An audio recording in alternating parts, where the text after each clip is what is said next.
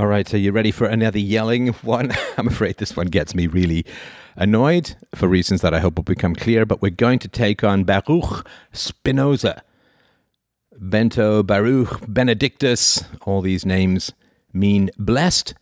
And he was born in 1632 in Amsterdam. Now, there's a whole history going all the way back to Portugal and Spain about Jews in conflict with Christianity, Christianity bearing down hard on the Jews, forced conversions, a whole thing.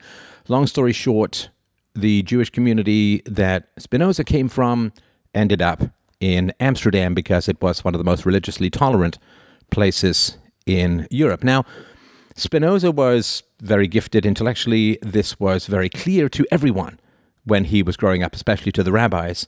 And probably he was going to be groomed to be a successful and prominent rabbi, but no luck. He had to jump out of school at the age of 17 to help run his family's import export business. Now, at the age of 24, we don't know exactly why, but man, something unbelievable happened. So there's a writ of herem, or a ban, or an excommunication, and Spinoza was issued the very harshest one, pretty much, on record, and this was never rescinded. Now, they didn't say in detail what Spinoza had done that made him so appallingly abhorrent to the obviously pretty orthodox Jewish community. They referred to his monstrous deeds and abominable heresies. And it was brutal. I mean, nobody was allowed to have any contact with him, verbal, written. You weren't allowed to refer the guy, even refer to the guy. Even his own family was barred from having any contact with him. And of course, this meant he couldn't engage in uh, commerce. He he had no community and so on. So he ended up bugging out, as, as you can imagine. So it's not too hard to imagine what probably happened with Spinoza and his uh, community because Spinoza, as a pantheist materialist, a pantheist is somebody who believes that God is everything and everything is God. So he denied the immortality of the soul he rejected as anthropomorphic the idea of a God outside the universe that you could appeal to, that you could pray to, that you could ask favors of, and who could provide you any kind of benefits. Essentially, praying to God for a miracle was the equivalent of praying to a mountain to not erupt or praying for a cloud to not rain. And so this was obviously pretty appalling to the Orthodox Jewish community that he was, I guess, for 24 years a part of. So this was pretty wild. Now, he only published one work in his lifetime. He died fairly young, and you'll hear this analogy because it's very, very common. Spinoza is extraordinarily well liked by a lot of philosophers. Uh, Carl Sagan liked him, uh, Albert Einstein liked him, uh, said, If there is a God, I, it's Spinoza's God that I believe in. Bertrand Russell said that he was the most likable and nice of the modern philosophers and so on. Well, of course, none of those are arguments. we'll get into his arguments as a whole. Okay, so his most famous work is called Ethics, and it's pretty tough to get through. It's really dense and he uses geometry was really in vogue as it occasionally seems to or more than occasionally seems to in the realm of philosophy. Geometry was really in vogue so he used geometrical types of proofs for his arguments. So it's really dense it's really hard to get through and his terms shift and change. Technically he would be known as a, an epistemological weasel bag. Uh, i know that's a, a harsh thing to say but hopefully i'll make the case as we go forward. So his ethical vision is the metaphysics in which God and nature are the same thing, yet not the same thing. This is the kind of contradiction that drives me nuts when it comes to philosophy as a whole. So let's get into this as a whole. So, even for people like Descartes, and of course for Christians and for Jews and for Muslims and just about everybody with a religious bone in their body, the idea is that there's a God who existed prior to and external to the universe or certainly prior to, who then decided to create the universe and it still remains prior to, will outlast the universe, exists outside the universe. So God is the potter and his will is the clay and the vase is the universe. And we would not say that the potter and the vase are the same thing. The poet writes a poem. And certainly the poem is a reflection of the poet, but the poem and the poet are not the same thing. Obviously, they can be physically separated. The poem is not alive, the poet is. The poetry exists and the poem exists after the death of the poet. The poet no longer exists, but the poem does. So there's lots of ways we know in which these things are different. So this was a traditional view. God exists outside the universe. God in, intervenes in the universe, right? I mean, this is what you have to sort of understand. And if God doesn't intervene in the universe, then a prayerful religion and moral commandments don't make any sense, right? I can't say to my two kids, I'm not going to interfere in your game and then give them the rules of the game, right? Because I'm not going to interfere in your play at all. You're going to play completely on your own. I'm not going to interfere with your play at all. And then I say, oh, you have to play Monopoly and here are the rules or you have to play a game that I made up and here are the rules. The moment that I say, here's the game you have to play and here are the rules, I'm interfering in my children's play. So even having rules, giving commandments, tablets, Moses, Jesus, all of this is an intervention in creation because it didn't come spontaneously and organically from within creation according to the rules of the game called physics and, and all of that. So miracles don't spontaneously exist within creation, and therefore miracles are an intervention from God outside of creation. And not to put too cynical a marketplace on it, but that's kind of what religion is offering you. And whether you're an atheist or religious, please understand.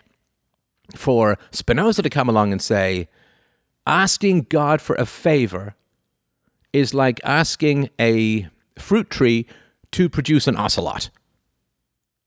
It's ridiculous. And the idea that there's a consciousness outside of the universe that listens to you and will intervene into the rules that consciousness created the universe in order to follow is crazy. It's mad. Now, you understand this is a bridge between medievalism and the modern world, right? Because he's he's saying that there's nothing but matter and energy but he's not an atheist. In fact, he was quite upset when people would call him an atheist, even though that's kind of the logical consequence of his argument. But if God doesn't give you rules on how to live, if God doesn't listen to prayers, if God doesn't provide any benefits or punishment, there's no heaven, there's no hell, you don't live after death, then what are the priests offering you? What can they offer you? Now, Spinoza did say, look, there's good, good morals in the Bible, but they're written by men and they're put into an analogous way or a metaphorical way to uh, appeal to the common man. And it's nice if they believe that there's a God in some ways because it may make them more likely to follow those rules. But, you know, to the, to the wise, to the knowledgeable, we understand that this is not the case, right? So, God ain't listening, God ain't intervening, God doesn't give rules. God and the universe are the same thing, and you would no more pray to God than you would pray to a rock. Now, if a rock is bouncing down a hill towards you, you run out of the way. You don't sit there and clasp your, your hands in prayer and kneel and pray for the God of the rock to spare you, right? This wouldn't make, uh, make any sense at all. Okay, so you have to understand the rational universe and that there are no exceptions to the rationality of the universe he tried to solve what's called the mind body dichotomy, which is how can the physicality of the brain produce the mind? How can the physicality of the brain produce the mind? Now, for me, not that complicated. The mind is an effect of the brain in the same way that gravity is an effect of matter. In the same way that life is an effect of you know, functioning living cellular organisms working in concert. So the, the traditional answer, of course, is that the mind is the soul. It's an immaterial essence of thinking and existing and having consciousness as a rational being, and it exists outside of nature. And of course, you cut open someone's mind, you don't see a person. You don't see thoughts, memories, or anything like that. So Descartes had this dichotomy that there's the mind, which is immaterial, and then there is the brain, which is material. Now, the reason I say that the mind is an effect of the brain is that we don't see mind in the absence of the brain, right? If we say gravity is an effect of matter, then one way we would test that is we would look to see is there gravity in the absence of matter? Well, no, there's no gravity in the absence of matter. Now, uh, the, the question of cause is really, really interesting. So, substance or, or the essence of something is something which doesn't have a prior cause. And I used to play this game with myself when I was a kid. What I would do is I would I would say, "Oh, I'm thinking of, I'm thinking of a red steam engine." Okay, why am I thinking of red steam engine? Oh, before I was thinking about two parallel lines going into infinity, and that made me think of a train track. And then I thought of a tomato, and then I thought of a train, and I thought of a train getting hit by a lot of tomatoes. That seemed kind of funny. I thought of ketchup train. Oh, that's how I got to a red train. So when you go back in your thoughts, you try, you can sort of go back in causality to to infinity, right? So in terms of cause and effect, right? So is a leaf an essence? Is it a self-contained substance that relies on nothing else? Well, no, of course, it relies on the tree. Well, what does the tree rely on? Well, nutrients in the soil, it relies on uh, water, it relies on sunshine. Okay, so nutrients in the soil, are they an essence? Well, nutrients in the soil are, are there because they were deposited by wind and rain and, and so on. And oh, it's, it's rain. Uh, uh, no, rain has to be evaporated from the oceans or the lakes and go up into the clouds and come back down. And, and so going all the way back, the dominoes, right? What is the first person to flick the domino? And of course, in general, the first person to flick the domino is considered to be God because the domino can't flick itself. It's got no arms, right? Got someone's got to flick the domino, and then the domino begins to fall out of there. So his book Ethics, the geometric styled work, is really not about ethics so much as he's got this metaphysics where God and nature are simultaneous. So God didn't create the universe. He doesn't rule it benevolently through interference and rewards and punishments and suggestions and so on. Doesn't provide a conscience. And nature, what is there, what we would think of as matter and energy, is infinite and it's necessary. Right? It wasn't necessary for God to create the universe, but if the universe is eternal and infinite, then it is necessary because it is eternal and infinite. It doesn't have a start and it's fully deterministic. Fully deterministic. See, here's the problem, right? We, we've talked about this before. How do you escape the dominoes of prior causes? Why am I saying what I'm saying at the moment? Why? Well, I was in a bookstore with my daughter. We were looking for a book she wanted, and I happened to pick up a book. And I was like, wow, wouldn't it be interesting to do a history of philosophers? So I've been trained in it, I've studied it for many years would be interesting to share my thoughts. And so I did, and people like it, and uh, I'm glad that you are enjoying it. I have ambivalence towards it, but I think in the long run it's a good thing. So I can go all the way back and, okay, well, why did I do that? Well, uh, I studied it in, in university. Well, why did I study it in university? Well, uh, because I enjoyed it in high school. Why did I enjoy it in high school? Because I was really drawn to objectivism and Aristotelianism. Well, why was I drawn to objectivism and Aristotelianism? Because I have a survival instinct. And my survival instinct was being dragged against my will into the infinite fiery pit of anti rationalism, subjectivism, and mysticism by the Pied Piper of my mother's madness and the crumbling sanity of a dissolving culture. So if someone is trying to, to push you into a fiery pit, you will turn and fight like hell. And you will get as far away from that fiery pit, from the edge of that fiery pit, as you possibly can. Okay, so why was my mother inflicting anti rationality upon me? Oh, well, you see, because she was born with, with two curses. One is the war that she was in, and I'm sure raped, assaulted, God knows what as a child by the Russian soldiers that she complained about, and also physical beauty, which meant that she had uh, power with trauma, and power plus trauma is is bad for most people. And so, okay, but then you go, well, why did the war start? right? Well, because blah blah blah. So you can kind of go on and on back here. Now, if you're going to look at a whole series of dominoes, how do you jump the domino? How do you get out of the domino? right? So you've probably seen these dominoes. If you have kids, you've seen these little domino videos, right? They have a domino in a line, and then the domino domino lines go to the left and to the right. And if you do it well, the domino falls and starts both the left and the right ones going. If you do it badly, it only falls to the left or it only falls to the right. How do you get out of the dominoes? How do you have free will? How do you have free will? If you have a ghost in the machine, you get free will, but you also get mysticism. In other words, you explain free will, or you rather use magic to pretend to explain free will. So you can jump the dominoes, you get moral responsibility, a conscience, a choice, and free will. But you have to put a ghost into the machine. If you take the ghost out of the machine, which is what Spinoza did, why are you not just the mechanical operations of the universe, dominoes falling, there's no escape? So I have my own answer, but this is really about Spinoza, so you can look up my three part series on free will for all of that. So he says, well, you got to live by reason. You got to live by reason. We are happiest, right? He says, you know, we want to flourish, we want to we want to be happy. And we are happy when we use reason to understand the actual universe. And since the actual universe, actual universe is objective and rational, we use our reason to understand the universe and we don't flee into ghosts and mysticism and magic and miracles. We use our reason to understand the universe, and that's the best we can do. But let me just sort of finish up how his life went before we delve into his ideas. So he moved around a lot. He wrote a book called Theological Political Treatise, which made a case for, I mean, not he was not a complete separation of church and state kind of guy, but he did say that free speech and the free exercise of conscience and the free exercise of publication was essential.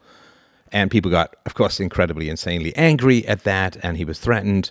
And then he witnessed a political revolution wherein somebody he really admired for his liberal policies, uh, the Grand Pensionary of Holland, Jan de Witt, and his brother Cornelius, uh, was murdered by an angry mob of Orangists and Calvinists, or Orangist Calvinists.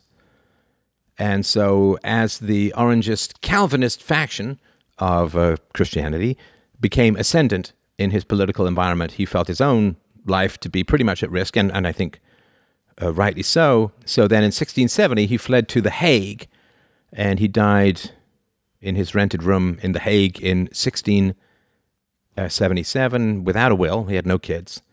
But the manuscripts of his unpublished works, uh, the Hebrew grammar, the political treatise, and his correspondence, the treatise on the emendation of the intellect, his book The Ethics, were all found in his desk. They were uh, shipped to Amsterdam for publication, and they appeared in print. So, 1677, he died. His books are found, his works are found. Uh, they're published, and then the very next year, they're banned throughout Holland. Now, what he died, I think he died at 48. So, what he died of were lung problems.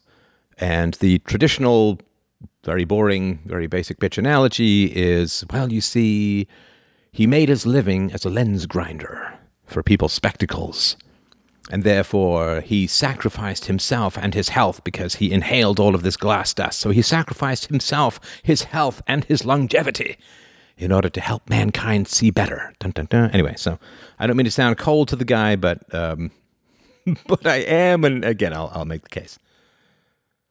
All right, Spinoza's God is not is not just the cause of all things, because that would be shared by most religious perspectives but all things follow causally and necessarily from God's divine nature. So this is from Spinoza, from God's infinite power or nature, quote, all things have necessarily flowed or always followed by the same necessity, and in the same way as from the nature of a triangle it follows from eternity and to eternity that its three angles are equal to two right angles. Right, so always adds up to uh, 180 degrees, right? So the existence of the world is thus necessary by mathematics. Again, I just saying, well, three angles of a triangle are always equal to two right angles. I don't see how that means that everything in the world is mathematically necessary. So he said, God could not exist if the world did not exist. God does not exist outside of the universe. God and the universe are one, and because God is perfect and infinite, the universe is perfect and infinite. Because the existence of God is perfection, and the existence of God is the existence of the universe. The universe is perfection, and, and so on, right? So there's no other universe, there's no other worlds, there's no heaven, uh, there's no hell. Everything that is is a perfect manifestation of the perfect and eternal nature of God. So he says, in nature there is nothing contingent, but all things have been determined from the necessity of the divine nature to exist and produce an effect in a certain way. Things could have been produced by God in no other way, and in no other way than they have been produced.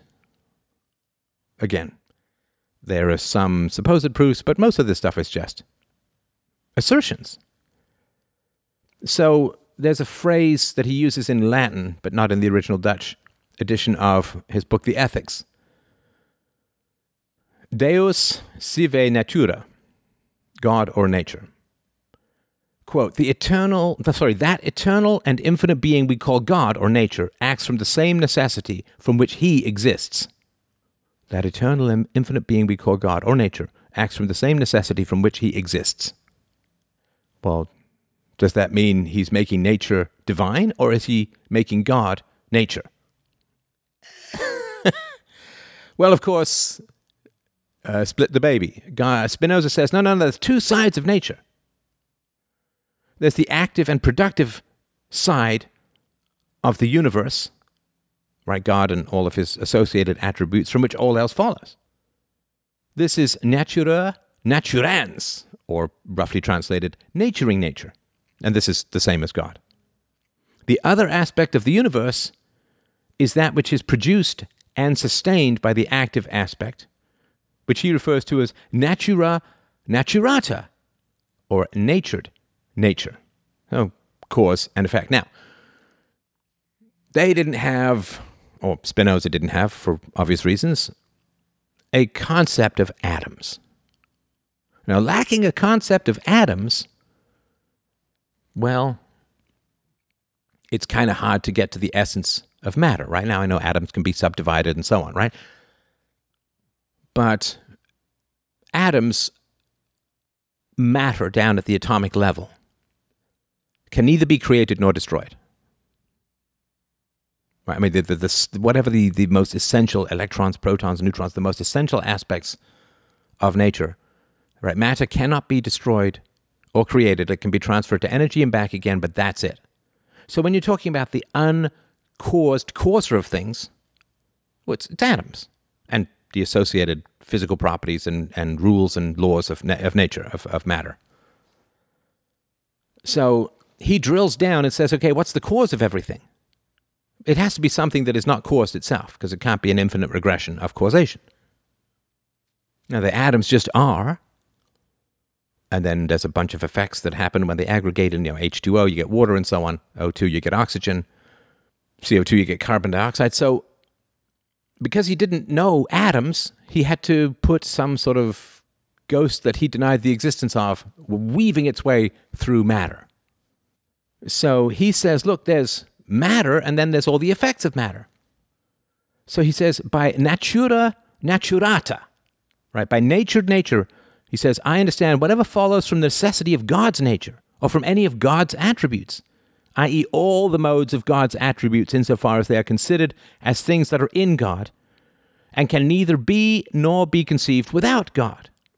So there is a nature to God which is the basic essence the matter and energy of the universe. And then there are all of these effects as this stuff combines. You you put heat and wood together, you get fire, and then you get ash, and then you get smoke, and right so. Now, of course, if you were to take out God and replace it with atoms, you would say, by nature, nature, I understand whatever follows from the necessity of the nature of atoms, or from any of the attributes of the nature of atoms, all the modes of the attributes of atoms, insofar as they're considered as things that are actually atoms and can't be or be conceived of without atoms. Well, that would be, I think, closer to modern understanding or I think accurate understanding of, of physics.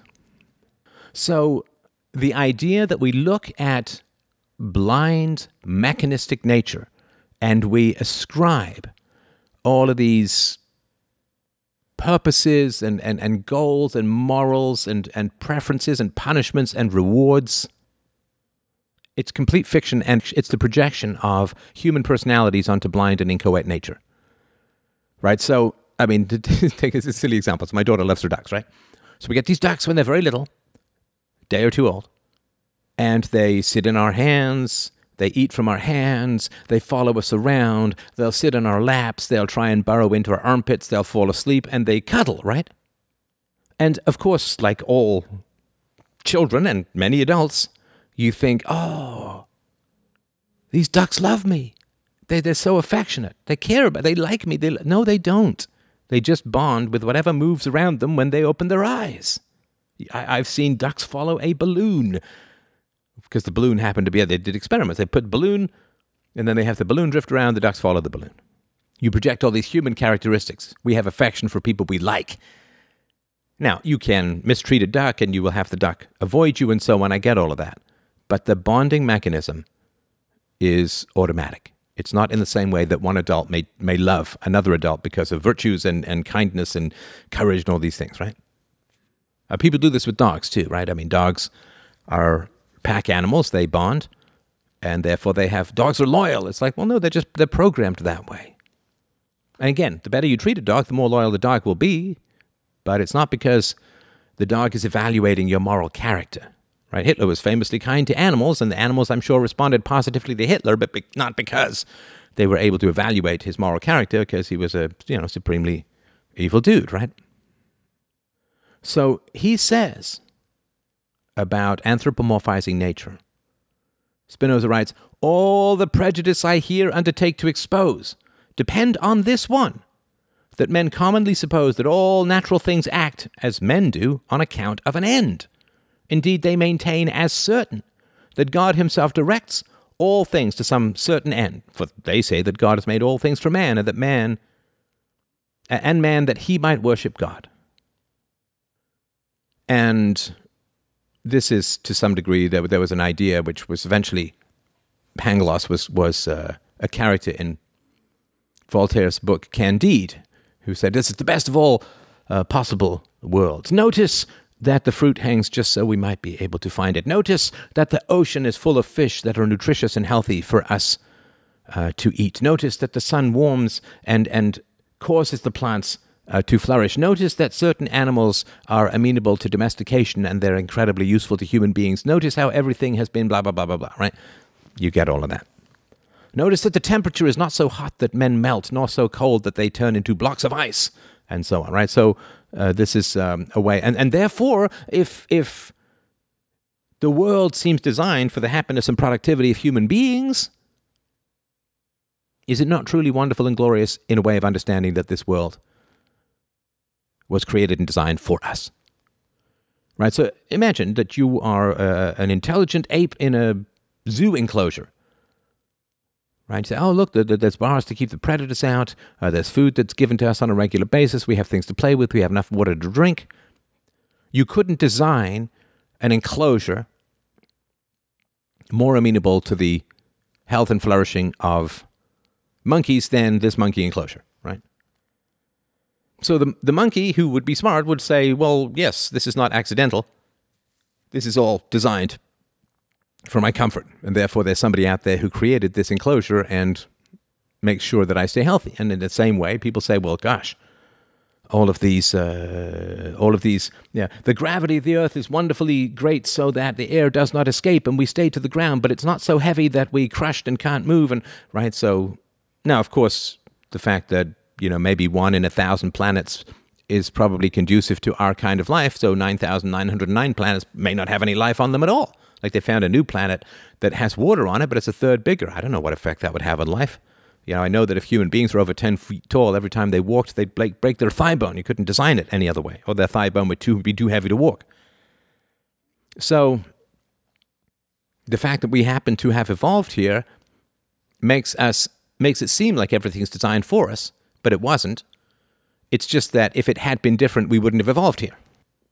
I mean, a blindfolded archer who shoots, who spun around three times and shoots over a roof and hits a bullseye on the other side is not a great archer. right? It's Just luck. So yeah, God, God is not some human beings have goals and purposes and, and reward virtue and punish vice and and have moral judgments and you know he himself of course was was excommunicated by his religious uh, leaders. So human beings have goals and we reward and we punish and, and we plan and we make things for our own utility, but God isn't that way.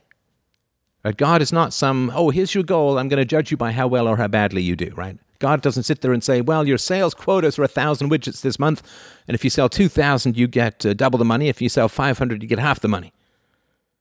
If you sell zero, you get fired. He said, no, God is not that way. Things only occur because of nature and its laws, matter and energy. And I quote from Spinoza Nature has no end set before it. All things proceed by a certain eternal necessity of nature. So if a God who gives us rules and then punishes us for failing to adhere to those rules and rewards us for adhering to those rules, well, then you've got preachers who are going to say, I can protect you from this punishment and I can ensure this reward. And Spinoza says, no, no, no, no, no, no. God or nature is, it doesn't have an end. Saying that nature has an end is like saying a rock has a purpose. And to try and find purpose in nature is to fundamentally misunderstand it, and as he referred to it, turn it upside down. You put the end result before the true cause. Now, uh, this is not Spinoza, but I, I would imagine that one of his arguments would be look, you take a man's opinion and you extrapolate it to all powerful, all knowing, divine perfection then that's way too much power for any one man's mind to handle. It's going to short circuit and corrupt the mind. Right? So if you if you have someone in your life who is all-knowing, infallible, perfectly moral and has the power to uh, punish everyone or reward everyone and you have to obey that person because you can't possibly say no to them, well that would be that would be a crazy person, right? That would be somebody uh, narcissistic delusions. It would be grandiosity megalomaniacal, and that's impossible. But if you supercharge a man's mind with divine perfection, it short circuits his conscience and power corrupts. Again, I'm, this is not an argument he made, but I imagine it's something along those lines. So he says, People, I find both in themselves and outside themselves, people, sorry, people find both. So he says, people find, both in themselves and outside themselves, many means that are very helpful in seeking their own advantage, e.g., eyes for seeing, teeth for chewing, plants and animals for food, the sun for light, the sea for supporting fish. Hence, they consider all natural things as means to their own advantage. And knowing that they had found these means, not provided them for themselves, they had reason to believe that there was someone else who had prepared those means for their use. For after they considered things as means, they could not believe that the things had made themselves, but from the means they were accustomed to prepare for themselves. They had to infer that there was a ruler or a number of rulers of nature endowed with human freedom who had taken care of all things for them and made all things for their use. And since they had never heard anything about the temperament of these rulers, they had to judge it from their own. Hence, they maintained that the gods direct all things for the use of men, in order to bind men to them and be held by men in the highest honor.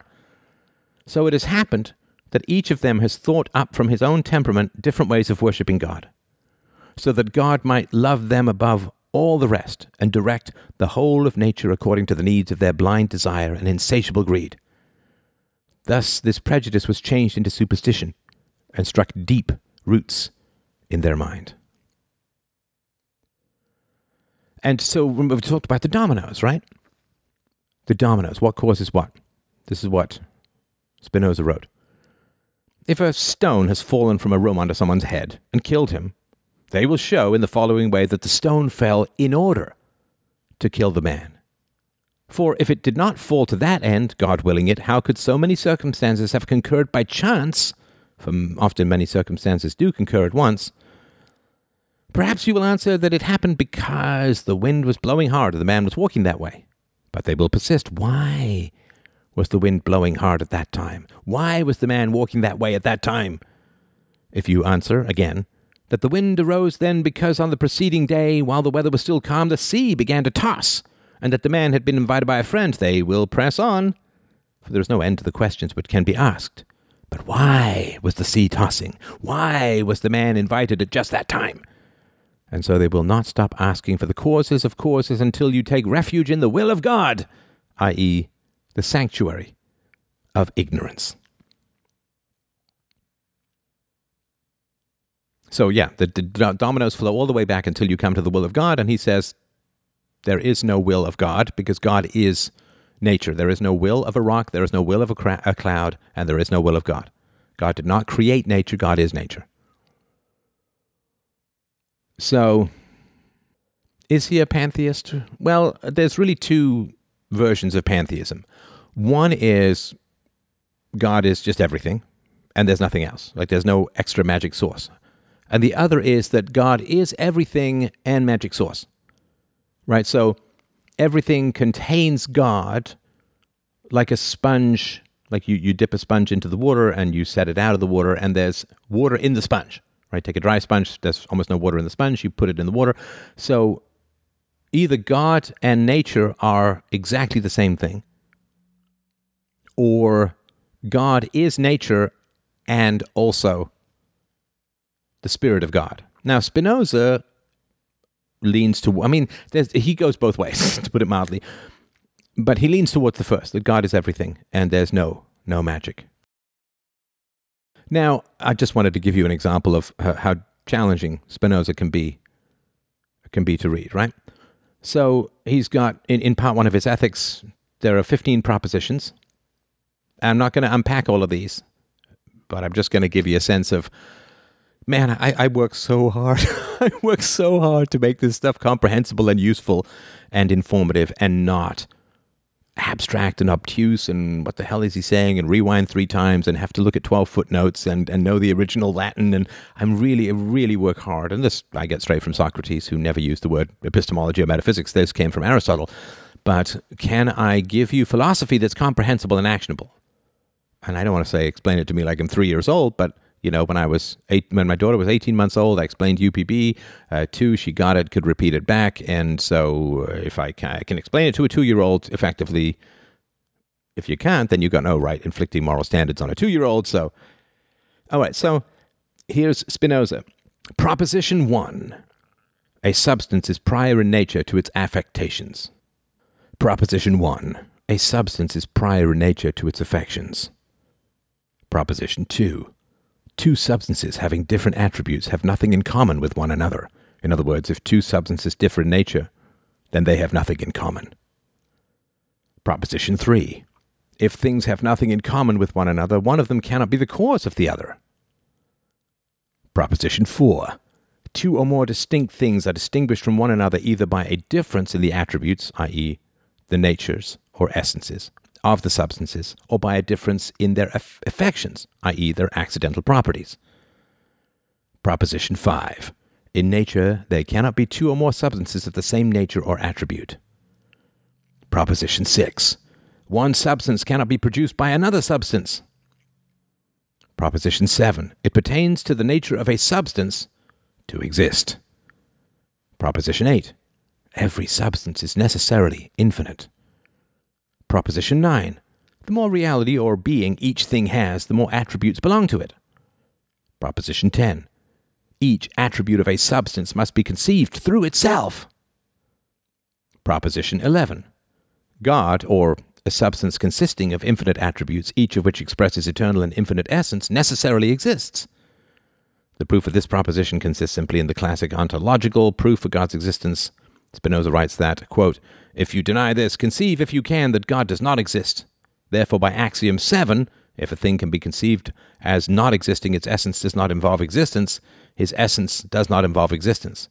By this, but this, by proposition 7, is absurd, therefore God necessarily exists, QED. Means therefore it is proven. Proposition 12, no attribute of a substance can be truly conceived from which it follows that the substance can be divided.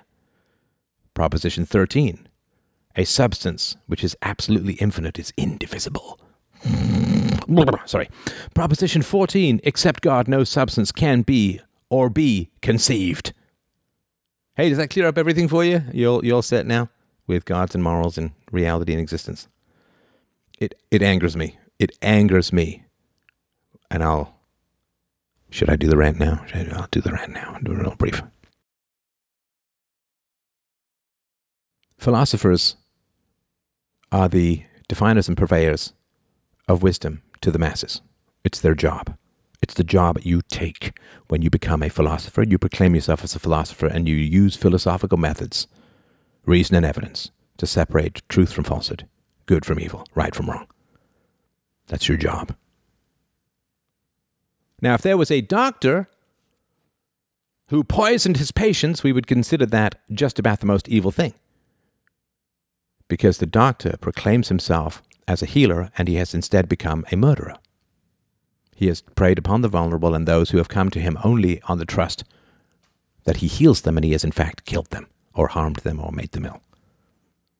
The job of the philosopher is to defend the natural instincts of right and wrong for the masses, to extend and universalize them to encompass more than their immediate experience. The job of the physicist is not to contradict the experience that a man can open a door or catch a ball. The job of the physicist is to explain that and extend it so that we gain control over the universe as a whole. We can send a probe to Mars or a spaceship past Pluto. We can split the atom and we get air conditioning. So the purpose of the physicist is not to contradict the everyday empirical experience of human beings in catching balls,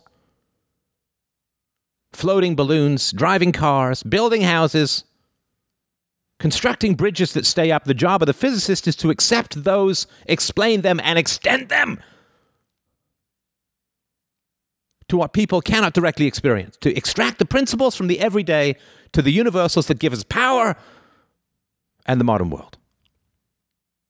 The job of the moralist is to define and understand the local morals used between adults,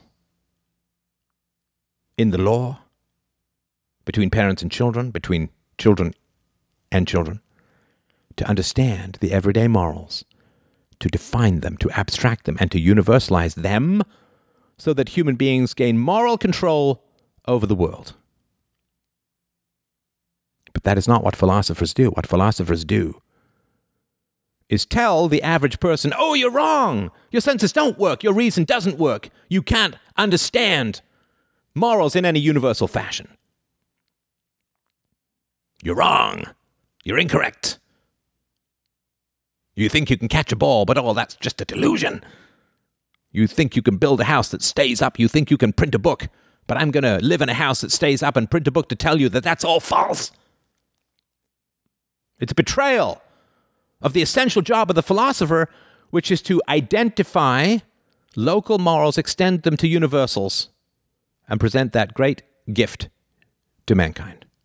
That is the job. That is the job. The job of the doctor is not necessarily to just heal, or a medical researcher is not just to heal one person by accident, but to discover the principles of healing and universalize them to save countless lives across the world.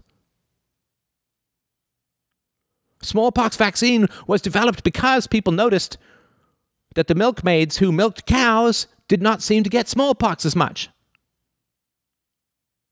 Now, we didn't just say, well, that's good for the milkmaids. No, they extracted a principle and created a vaccine that has saved countless lives.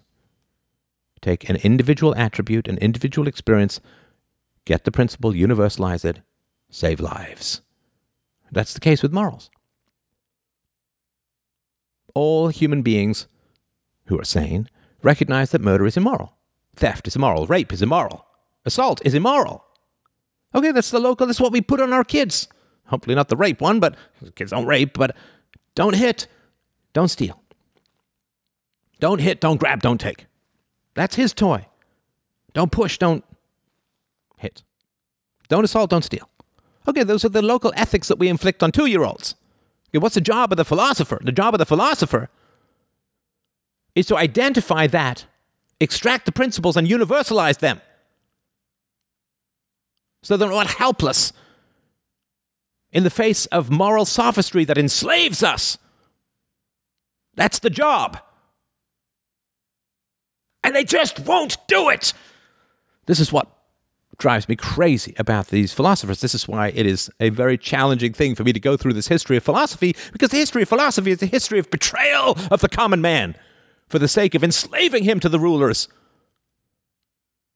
It is saying to the parents, yes, you must stop your children from hitting each other, and the best way to do that is to hit your children. Yes, we must prevent our property from being stolen, and the best way we do that is to allow a king to tax us into oblivion. And all of this nonsense about subject and essence and infinity and nomism and monism and ontology, pantheism, it's all just clouded bullshit squid ink designed to sting our eyes and blind us to the enslavement of those the philosophers serve. Ah. And the reaction, I mean, of course, the reaction of the Jewish leaders. Well, I mean, they were in a tenuous position in Holland, in Amsterdam, the Jewish leaders, because they're facing a lot of persecution and hostility from the Christians. And if this guy goes to says, oh, well, there's no anthropomorphic God, there's no soul, there's no life after death, well, you, you, you can't be a Christian and reject a God that has anthropomorphic characteristics. You can't be a Christian and reject life after death because that's why Jesus sacrificed himself, was to give you the capacity to gain to heaven after the fall of Adam. So if Spinoza had been allowed to preach this stuff, to teach this stuff, that would have aroused a fair amount of a lot of hostility, I would imagine, from the Christians towards the Jewish community as a whole. Say, ah, well, you know, he faced a lot of danger in his life. I get that. Okay, I've said this before. So what? Then do it after you're dead. Right? He didn't publish a whole bunch of stuff till after he was dead anyway, or he didn't publish any of this stuff. Other people did.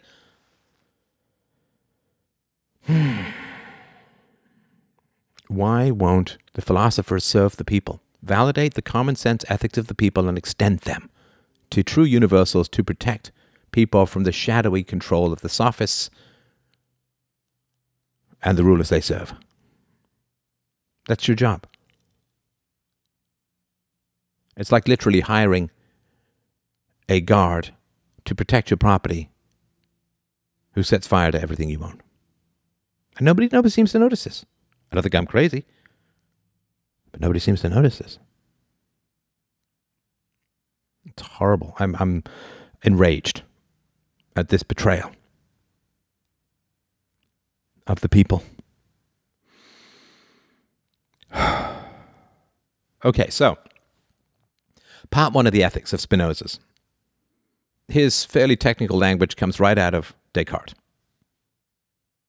But what does propositions 1 through 15, what does it mean to say? God is substance, and everything else is in God. What does that mean? Does that mean that everything that we can see are all properties of God, can be predicated of God. Right? So is God the table and the properties is the redness of the table? So, anyway, Spinoza writes From the necessity of the divine nature, there must follow infinitely many things in infinitely many modes, everything that can fall under an infinite intellect. So, if God is nature, and nature has properties and principles that are inviolate. If there's no free will, which he gets to, right? There's no free will in the universe. This is the curse of the mechanistic view of the universe. That you become matter and energy. Matter and energy doesn't have free will. There's no ghost in the machine. Therefore, nobody has free will. There's no moral responsibility. And you just try to make utilitarian judgments on effect, like giving up your freedom in return for the protection of the state and blah, blah, blah, right? But if nature has no capacity or room for free will, and God is nature, then God has no free will. Oh, well, that's quite a statement, isn't it? I am going to remove free will from God. Well, that's uh, It's quite a claim. Sorry, God, no free will for you. Oh wow! I mean, that's that's really. I mean, look, it's one thing to say there's no God. It's another thing to say, well, there is God, but He's got no free will. Oof! I mean, doesn't that seem a little crazy to you? To, to constrain God Himself? Oh wow, that is something else, right? I mean, look, UPB, right? I mean, I think the formulation is very clear and the examples are very clear. But UPB, right? What do people say? The golden rule, right? Or what do we say to kids, right? Some, some, you know, Bob grabs Sally's toy as Sally starts to cry, and the parent says, Well, how would you like it if Sally grabbed your toy? How would you like it if someone did that to you? Bob steals something from Sally. Sally finds out, is really upset. Parent goes to Bob and says, Well, come on, how would you like it if Sally stole something from you? Or they punish Bob by saying, Well, I'm taking away your phone or your tablet or your whatever, right? So I'm going to take something from you so you understand, right? How would you like it if someone did it to you? How would you like it if everyone did it? Well, that's a subjective thing. This is why I oppose the categorical imperative from Kant and the Golden Rule and so on. So UPB is not, well, how would you like it if that happened to you? Or how would you like it if everyone did it? Oh, you stole something? How would you like it if everyone stole things? Well, of course, you know everyone's not going to steal things, so you don't care. It's just a pure theoretical. So UPB doesn't say, well, how would you like it if this was done to you? Or how would you like it if everyone did it? UPB says, is it possible for everyone to do it? Is it possible for everyone to be a thief? No. Thief is the unwanted transfer of property, and if everybody wants to steal and be stolen from, there's no such category as thief. It is impossible for everyone to be a murderer, for everyone to be a rapist, for everyone to be a thief, for everyone to assault. It is impossible. It's a logical contradiction. So the belief in free will, yes, Spinoza is just, I mean, is nothing but scorn. Now, this, again, psychologically interesting but unprovable. Well, he was so harshly treated by his community, the only way he was able to forgive them was to view them as machines, like we wouldn't get angry at a rock for falling on us, uh, and uh, and so on, right? We, we would get angry if a man pushed a rock that fell on us, but we wouldn't get angry at a rock that just fell on its own. So I think that he tried to deal with his rejection by his community by saying that, well, they're just, they're just machines. The people who cursed me are just machines. So he, if he treats free will as a delusion, that we don't know the true course of our own actions, so we ascribe it to this mysticism called free will. So he wrote, Men believe themselves to be free because they are conscious of their own actions and are ignorant of the causes by which they are determined. So if we could figure out all the causes of our actions, we would realize that we don't have free will. It's just that as we try and trace things back, we get to a fog and we call that fog free will. But it's not an answer, according to Spinoza. It's taking refuge in ignorance and claiming a knowledge you don't have. Why did I do this? Free will. But you don't know. If you knew, he says, you would not say free will. So, metaphysics is pantheistic mysticism. God is nature. Nature is nature plus God. Right? So the two circles are perfectly overlapping except the God circle is bigger than the nature circle, but the God circle is not bigger than the nature circle. The God is both exactly the same as the nature circle and also outside it, but not outside it. I'm sorry, it's just, it's bad. It's bad. and, and uh, I don't like thinkers who don't notice that that's a contradiction. Because what else, right? It's the principle in, in law, right? There's a principle if you're on the stand and you are found to be lying about something, well, lying in one thing is lying in all things. You can't trust anything anyone says if they lie under oath about one thing. So, from this quasi mystical, anti Occam's razor, right? Occam's razor, the sim- simplest explanation is probably the true one, right? So, if God is nature, well, you already have nature, you already have evidence for nature, you already have proof of nature. Nature is self evident to your senses, every one of them including the hidden ones like hunger and balance. You don't put food in your mouth, you get hungry. Close your eyes and spin, you get dizzy. So if you can already directly experience nature, but you can't directly experience God, and you say nature is God, what does God add? What does God add? And you say, ah, well, you know, but he couldn't be an atheist and so on. It's like, yes, he could be. He could just wait till after he was dead. And maybe his papers would have been burned, and maybe they would have been stored, and maybe they would have been published but banned, as they were anyway. But then shut up about stuff. If you can't tell the truth about stuff, shut up about it. Don't mislead people. That's all. Don't claim a knowledge you don't have. That's sophistry 101, right? Just don't mislead people. If you say, well, you know, I can't be an out and out atheist because, okay, then, then stop talking about metaphysics and epistemology. Just shut up about it. If you can't tell the truth, don't mislead people. It's like saying, well, I can't get the price that I want for this good, so I'm just going to steal the money. If you can't get the price you want, don't sell it. But don't break virtue, don't break honesty, don't break integrity because you can't or won't tell the truth. okay, so epistemology. Sense perception is inadequate. Of course it is, because he's got a concept that can't be seen by the senses that he says is essential. So if you've got a concept that can't be seen by the senses but is essential for your philosophy, you have to denigrate the senses, of course. Can the senses see God? No, well, they can see matter, but they can't see God. So if God exists for you, but the God can't, uh, but but uh, the, the God can't be perceived by the senses, then clearly the senses are wrong and bad and inadequate. Right. So how does he say the senses are inadequate? And listen, I, I get it. I look, my life of the mind is not just philosophical, but also creative, right? I went 500 years in the future and described a wonderful world that doesn't exist. I get. If you're very smart, you're very creative, the life of the mind is really vivid, really powerful. You can I mean I can I can sit in a chair for an hour with my eyes closed just thinking of the most wonderful things.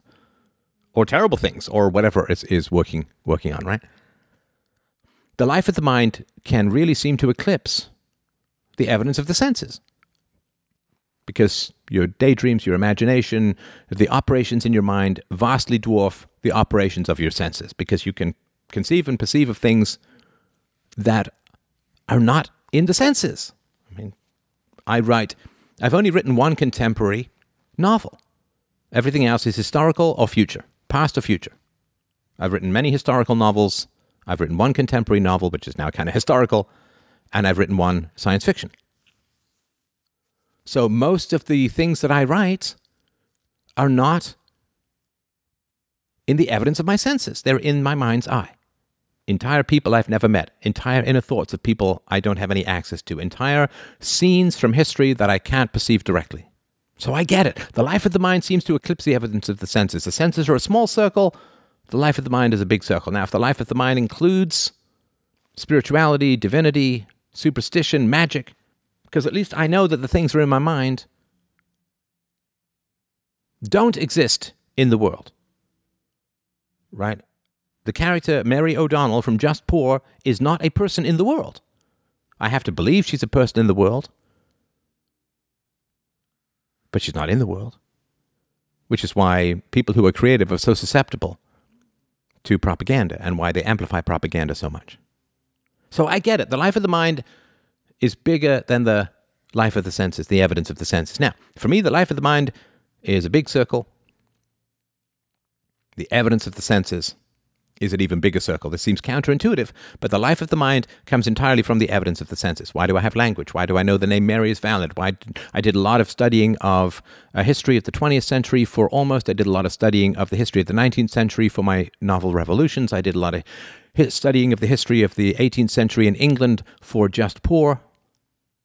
So these novels don't exist in the real world, but they only exist because of language and a process and a computer and typing and reading and research and all of the evidence of the senses that I've abstracted to create something new.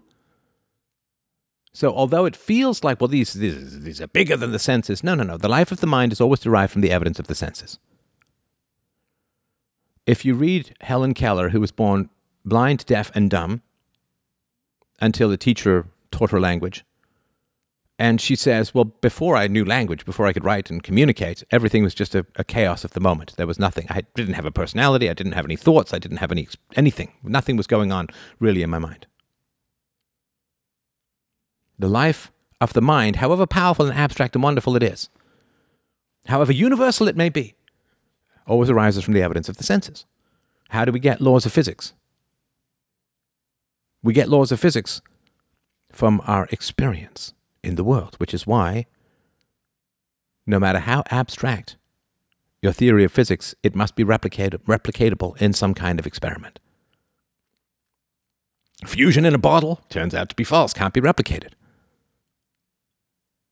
The life of the mind arises from the evidence of the senses and it's always contained and subject to the evidence of the senses. The evidence of the senses is the big circle, the life of the mind is a smaller circle, even though, and this is the paradox, I get it, even though the life of the mind extends beyond the senses.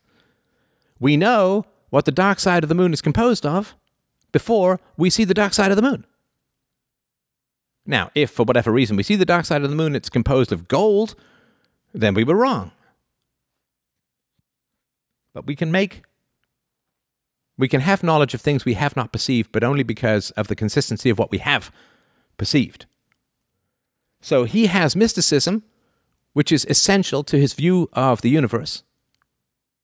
That God is like water in the sponge, and because the senses can't see God, he has to denigrate the senses. So he says, okay, well, what's wrong with the senses? Well, it's the mind's representation of the state of your own body, rather than some direct connection to external bodies. Sense perception is indirect. In other words, we're looking through one of those funhouse mirrors, right? You ever been on one of those funhouse mirrors that give you really tall legs or, or, or a really big head or something like that, right? So the senses don't give you direct perception of things. It goes through a filter. It goes through distortion. Ten percent of males, uh, male males are are colorblind. So, you know, you, you can't trust the senses because it's always going through some sort of subjective uh, distortion, right? The, the perception we have of external bodies is always distorted by the lens of your own, your own body. So there's a, a bunch of distinctions about knowledge, right? So inadequate perception, there, there are two kinds knowledge from random experience, experientia vaga. This is knowledge, quote, from singular things which have been represented to us through the senses in a way which is mutilated, confused, and without order for the intellect. The second consists of knowledge from signs, what he refers to as ex signis, and I quote, for example, from the fact that having heard or read certain words, we recollect things and form certain ideas of them, like those through which we imagine the things. So these forms of knowledge lack a rational order. So, if you're a Roman and you hear the word pomum, uh, you, you think of an apple, right? Not because there's any rational, empirical, logical, scientific connection between the word pomum and apple, because I have to say the word apple because you probably don't speak Latin, neither do I. but it's a trained association between the word apple and the apple, the thing, right? So the second kind of knowledge is reason, reason, or what he calls ratio. So we've gone from an inadequate knowledge, which is the chaos of our senses, to an adequate perception of things. So he, we gain this knowledge, quote, from the fact that we have common notions and adequate ideas of the properties of things. So this is more rational. Ah, but there's a third type. Oh, there's always a third type. Intuitive knowledge, scientia intuitiva. And this, quote, proceeds from an adequate idea of the formal essence of certain attributes of God to the adequate knowledge of the formal essence of things. So, this is a really Platonic realm of forms. You have to allow knowledge in opposition to the senses if there's an essential part of your metaphysics that can't be perceived by the senses. The senses are limited, we can't see infrared infrared exists. So, yes, we can say the senses are limited. If infrared equals God and we can't perceive God, the senses must be limited relative to God. If we say that which exists is what we can perceive, but we can't perceive God who exists, then we have to say the senses are corrupted. Or they're fine for the material world, and that's how we know existence for the material world, but we have to have a different definition of existence for the immaterial world, because immaterial means does not exist. And so we're basically saying something which is immaterial exists, and our definition of existence is material. We are saying that which is immaterial is material. But that's a complete contradiction. So we have to create another realm, another universe, the realm of the forms, uh, heaven outside the universe, the noumenal realm, uh, nirvana, whatever. Because if we're saying that which does not exist exists, then we have to say, well, obviously it doesn't exist here because we can't perceive it in any way, which is the very definition of non existence, but in another realm it totally exists. And that realm, by the way, is superior to our realm. So he says, we conceive things as actual in two ways either insofar as we conceive them to exist in relation to a certain time and place, or insofar as we conceive them to be contained in God and to follow from the necessity of the divine nature. But the things we conceive in this second way as true or real, we conceive under a species of eternity. And to that extent, they involve the eternal and infinite essence of God. The more this knowledge that things are necessary is concerned with singular things, which we imagine more distinctly and vividly, the greater is this power of the mind over the affects, as experience itself also testifies. For we see that sadness over some good which has perished is lessened as soon as the man who has lost it realizes that this good could not in any way have been kept. Similarly, we see that because we regard infancy as the natural and necessary thing, no one pities infants because of their inability to speak, to walk, or to reason, or because they live so many years, as it were, unconscious of themselves. Ah, you see, this is what we call proof in the land of bullshit. Ah, but the things we conceive in this second way as true or real, we conceive under a species of eternity. And to that extent, they involve the eternal, es- eternal and infinite essence of God, God, God. Now, this, you know, using stretchy, bendy, gymnastic language is not a proof. It's not an argument to say, no, no, no, it's a species of eternity. That's right. Two and two make five. No, it doesn't. No, no, no, no, no. Two and two make five under a species of eternity. it involves the eternal and infinite essence of two and two. That makes five. Because he says, you know, boy, things things that you you you can't argue for, but you think are true. Well, it's just superstition. But let me tell you all these things I'm going to argue for that aren't true. Isn't that superstition? Blank out.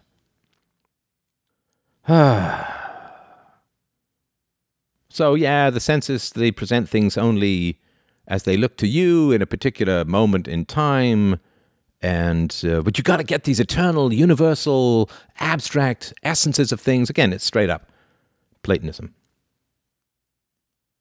No relation to time.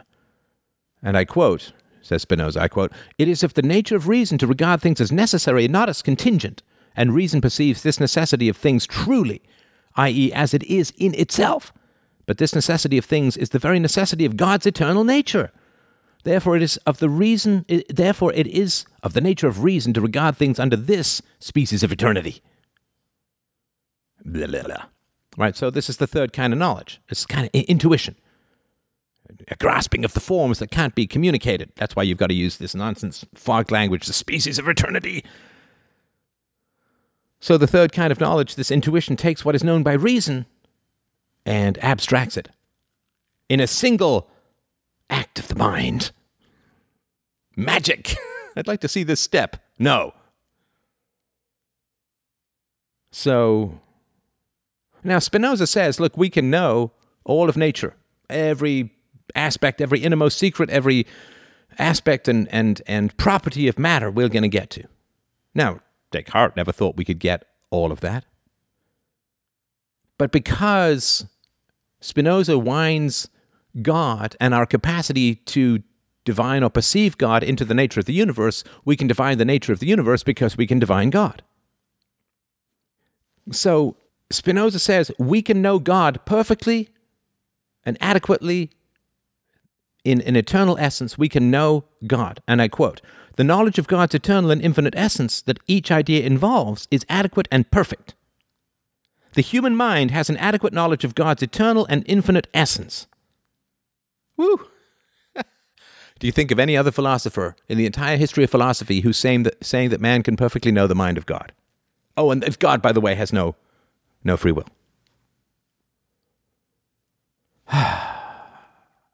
so you wind God into nature. You say, well, man can perfectly understand nature, and therefore man can perfectly understand God. Oh, so we understand nature through the evidence of the senses. Does that mean we can understand God through the... No! Can't do that. That would be crazy. so, okay, so let's get to the ethics, which is basic bitch stoicism. Not because stoicism is basic bitch, but just because he he's just he ends up with this knee-jerk stoicism for no reason at all that comes out of his metaphysics, his epistemology, nothing. So Descartes said, look, if if we're gonna, gonna have free will, the soul has got to be exempt from the laws of nature. Because laws of nature is just cause and effect, just dominoes falling. So Descartes says we got to have a soul that's exempt from the laws of nature.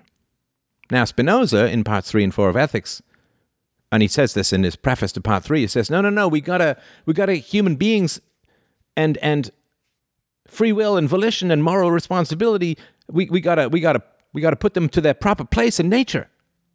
There's nothing outside of nature, not even the human mind. So nature is universal. It's always the same everywhere you go past, present, future, all over the universe. And the laws of nature are universal. And he says, regarding ethics, he says, what we should strive for is to learn how to moderate and restrain the passions and become active, autonomous beings.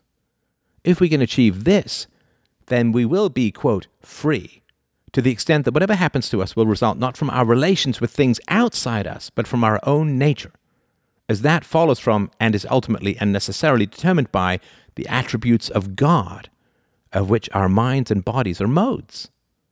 We will consequently be truly liberated from the troublesome emotional ups and downs of this life. We need to free ourselves from a reliance on the senses and the imagination since a life guided by the senses and the imagination is a life of being affected and led by the objects around us, and rely as much as we can on our rational faculties. So we can't control things in the world, we can control our response to things in the world. We've got to minimize our attachment to things in the world so we can live a more trouble free existence. And we can't remove ourselves from the dominoes, the causal series of things that link us to everything in the universe, but we can counteract our passions, we can control them, and we can, like, we'll never get rid of the headache, but we can take some aspirin and get some relief from the discomfort and pain of the headache. And this is Stoicism, this is Cicero, this is Seneca, and this is a quote from Spinoza. He says, We do not have an absolute power to adapt things outside us to our use. Nevertheless, we shall bear calmly those things that happen to us, contrary to what the principle of our advantage demands, if we are conscious that we have done our duty, that the power we have could not have extended itself to the point where we could have avoided those things, and that we are a part of the whole of nature whose order we follow. If we understand this clearly and distinctly, that part of us which is defined by understanding i.e., the better part of us, will be entirely satisfied with this and will strive to persevere in that satisfaction. For insofar as we understand, we can want nothing except what is necessary, nor absolutely be satisfied with anything except what is true. Again, how this fits into no free will, no moral goals, no ends. I mean, if God is not allowed to have moral goals, how are human beings allowed to have moral goals? It makes no sense. So he says, "Look, we we we love these things in the world. We love our gold. We love our um, houses. We love, but but these all going to come and go. And and they're you know your wife could die. Uh, you love your wife. She dies. Your your your ship could sink and you lose all your money. Uh, uh any number of things, right? So we have to give up our love and attachment to things in the world and love that which is eternal and universal. We've got to love an eternal, immutable virtue that we can attach to that won't change, which is God. So, the mind's abstract love of God is the same, is equal to our understanding of the universe. Our quote salvation, although he does as a materialist, he doesn't believe in life after death. He says, look, the more you love God, the more you'll be free from upset over things in the world, because God is eternal and perfect. And so when you love God, he won't pass away, he won't get sick, he won't die, he won't be stolen, he won't be burned to the ground, he, he won't age and die like you. You hook yourself into that which is eternal and universal. And that is where your happiness and your morality will flourish. And also, when you love that which is eternal and perfect and you detach yourself from the hurly burly, the ups and downs, the roller coaster of everyday life, you're free from being buffeted and pushed around and bullied by your passions. And again, this is right back to, uh, to Buddhism. If you're free, then it doesn't matter to you whether you win the lottery or lose your leg. And so, even though he says, look, all creatures aim for their own flourishing and success, you will reject egoism because egoism is about you and your life, and you will hook into the eternal. And you'll be moral, you'll be, you'll be altruistic, you will care for the well being of others, you'll have rational benevolence. And you will try to free them from the fishhooks of passion that are constantly jerking everyone out. You will take the puppet master of the passions and cut those strings, and they won't fall limp, they'll fly upwards to the bosom of God. Oh, and you won't fear death, by the way. You're not going to be punished. There are no rewards. So you're not going to you're not going to have anything to fear about death. So he wrote, Insofar as men are torn by affects that are passions, they can be contrary to one another. But insofar as men live according to the guidance of reason, they must do only those things that are good for human nature, and hence for each man i.e., those things that agree with the nature of each man. Hence, insofar as men live according to the guidance of reason, they must always agree among themselves. Right. Right. I mean, this is similar to Ayn Rand's contention through objectivism that there's no con- conflict of interest between rational men. But the idea that reason means that we can erase all disputes or that it's basically saying that all human conflicts arise out of ignorance.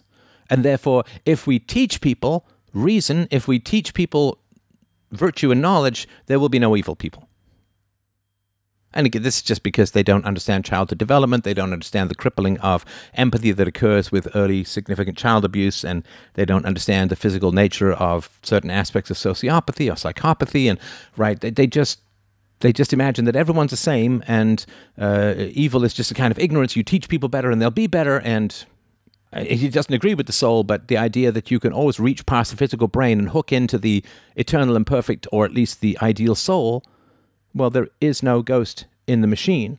There is no moral person inside an immoral person. If you smoke and you destroy your lungs, there's no platonic ideal perfect lungs in there that you can appeal to. And if you wreck your brain through, well, if your brain is wrecked and then you fail to repair it, or maybe it's beyond repair through early childhood trauma, abuse, and so on, if your brain is broken and you either can't or won't fix it, it's not a lack of knowledge, but either chosen or unchosen, unrecoverable trauma.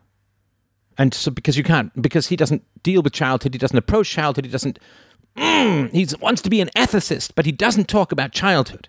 This, again, this is the most frustrating and enraging thing about all of these guys because they all were children. They all were children. They were all traumatized and abused as children. And not one of these moral philosophers ever talks about child. Well, we'll get to that. I mean, we do have we do have people coming up who are gonna Rousseau and, and other they're gonna start to talk about childhood. But by God, wouldn't it have been great if he'd have said, well, what do you need to say? Well, you know, we uh, we prevent adults from hitting each other. Why do we allow adults to hit children? Boom! Right there, you could have saved millions of lives, hundreds of millions of lives. Right there, one sentence. Why is it that we allow people to assault children when we don't allow people to assault people? We're going to take these morals and make them universal. No, no, no. They always want to go sniffing around the belly button of God rather than just deal with what actually happened to them as children. Oh, it's so annoying. What is the big moral issue in the world throughout history, all time? The abuse of children. These people, these men, as children, were abused. but no, it's all rational, reciprocal, potential altruism in the bosom of God through love of the divine. And it's like, okay, can we just talk about, can we talk about child abuse? Can we talk about the trauma of what actually happened to you, or is you just going to run into eternity and infinity? The divine, the eternal, and the infinite is almost always a scar tissue of the avoidance of childhood trauma. You want to jump out of your body. Why do you want to jump out of your body? Why do you want to jump into the eternal, the universal, the infinite? Why? Do you want to be the opposite of your body? Because your body was used to punish you. That's what child abuse is. Child abuse is using your body to punish you. Your body becomes your enemy. Your body becomes the demon through which hell was inflicted upon you. You are not cast into hell after your death. Your body was turned into a hell to torture you when you were a child. The fundamental facts. Why do you want to jump out of your body into eternity and universality and abstractions and the forms and the new noumenal realm and utopia and everything that is not the body? Why do you want to flee the body? Because the body is your enemy, or the body was used to harm you. Your senses were used in pain. Your trauma, emotional trauma, was used in anxiety, fear, depression, suppressed rage. You were beaten, you were hit, you were raped, you were assaulted, you were starved. Your body was turned into hell. And you wish to jump out of the body into the eternal and the divine and to no longer have attachment to the things of this world. Because the things of this world, you see, according to Spinoza, the things of this world, the material things, the things that come and go, the things that have ups and downs, your passions, your emotions are your enemy. Why is your body your enemy? Why are your passions your enemy? Why are your senses the enemy? because your senses were used to torture you. Your sense of touch was used in pain. The sight of somebody grabbing a belt to beat you. The sound of somebody screaming at you. The smell of your own blood when you are beaten. The taste of it. Your senses are the eternal flagellators of your fragile flesh. The senses were double agents used to serve an immoral invasion and occupation of your nervous system. Why do you hate the senses? Because the senses were your punishment. Why do you wish to flee the body? Because the body was your punishment. Why do you wish to flee into the anti human and the inhuman, the abstract, the universal, the perfect, the eternal? Because everything that is temporal, everything that is fleshly, everything that is material, was your torturer. You flee your flesh like a man flees a burning, collapsing building. You flee your flesh like a man tunnels to escape a torture chamber. You squirt out into the material because the fist closing around your flesh was crushing your life. Now, politics. Again, basic bitch, state of nature. Oh, in the state of nature, everything's terrible, so we have to get together in a in politics, we have to get together under a ruler so the ruler can protect us from the evils of the state of nature, blah, blah, blah, blah, blah. He says, no, no, no, no. Obeying a sovereign, obeying a ruler, obeying a king, that doesn't infringe upon our freedoms.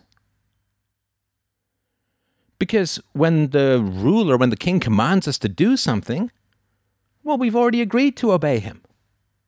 You know, if, if I sign a contract to buy a car and then the person comes and asks me for money for that car, I'm not enslaved by paying him the money for the car because I voluntarily entered into that contract.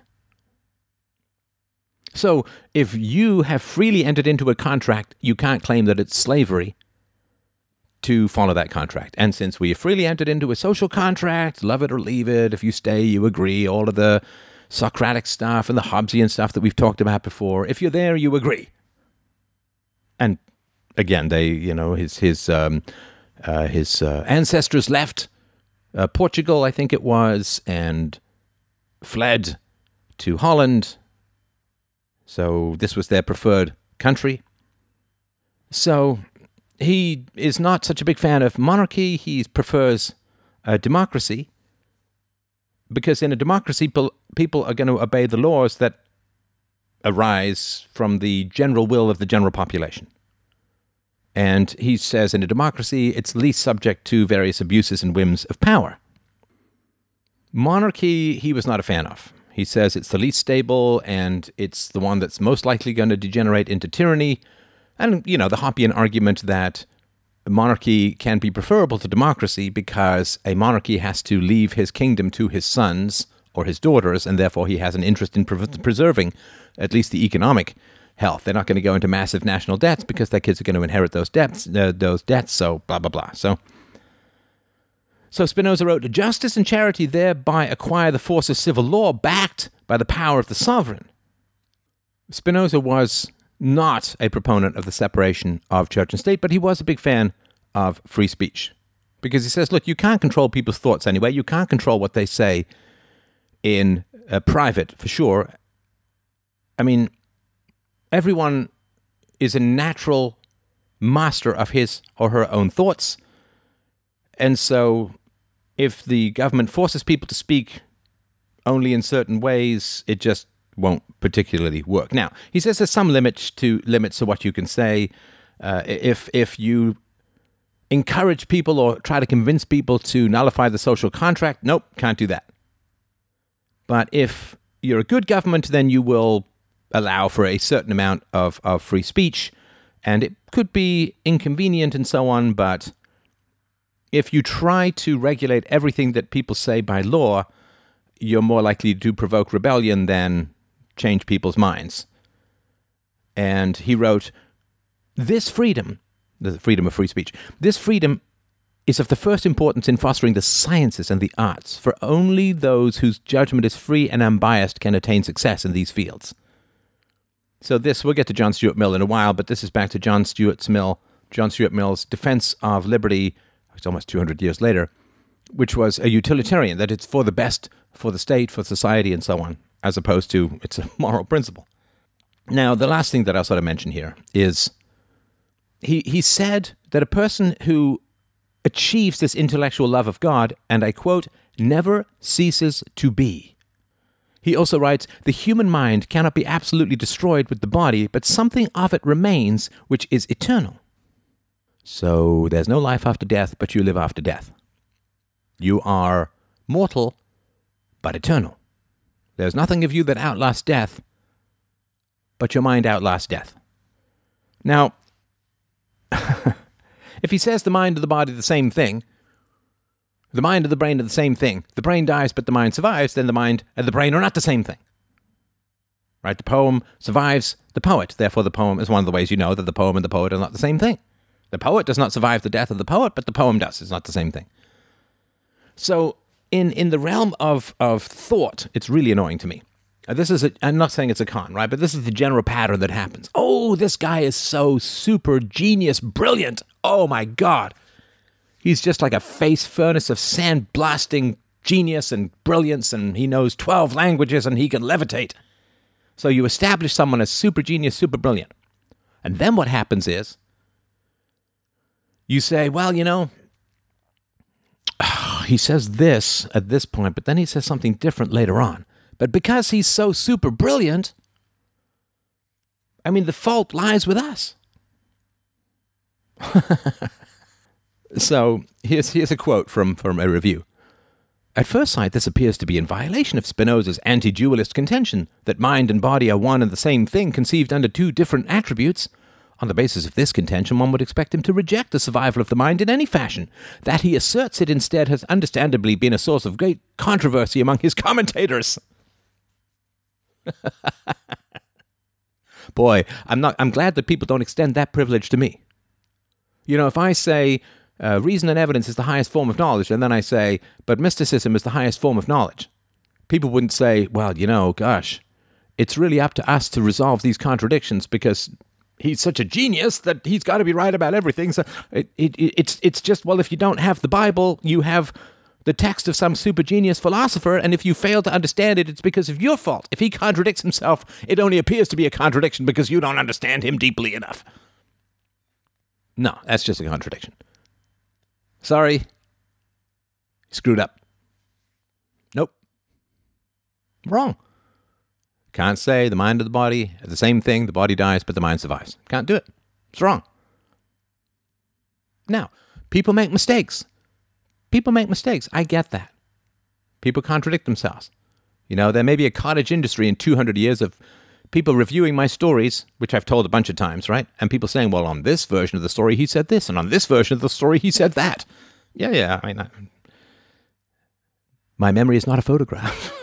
So I get it. My memory is is part part creativity and part remembrance, right?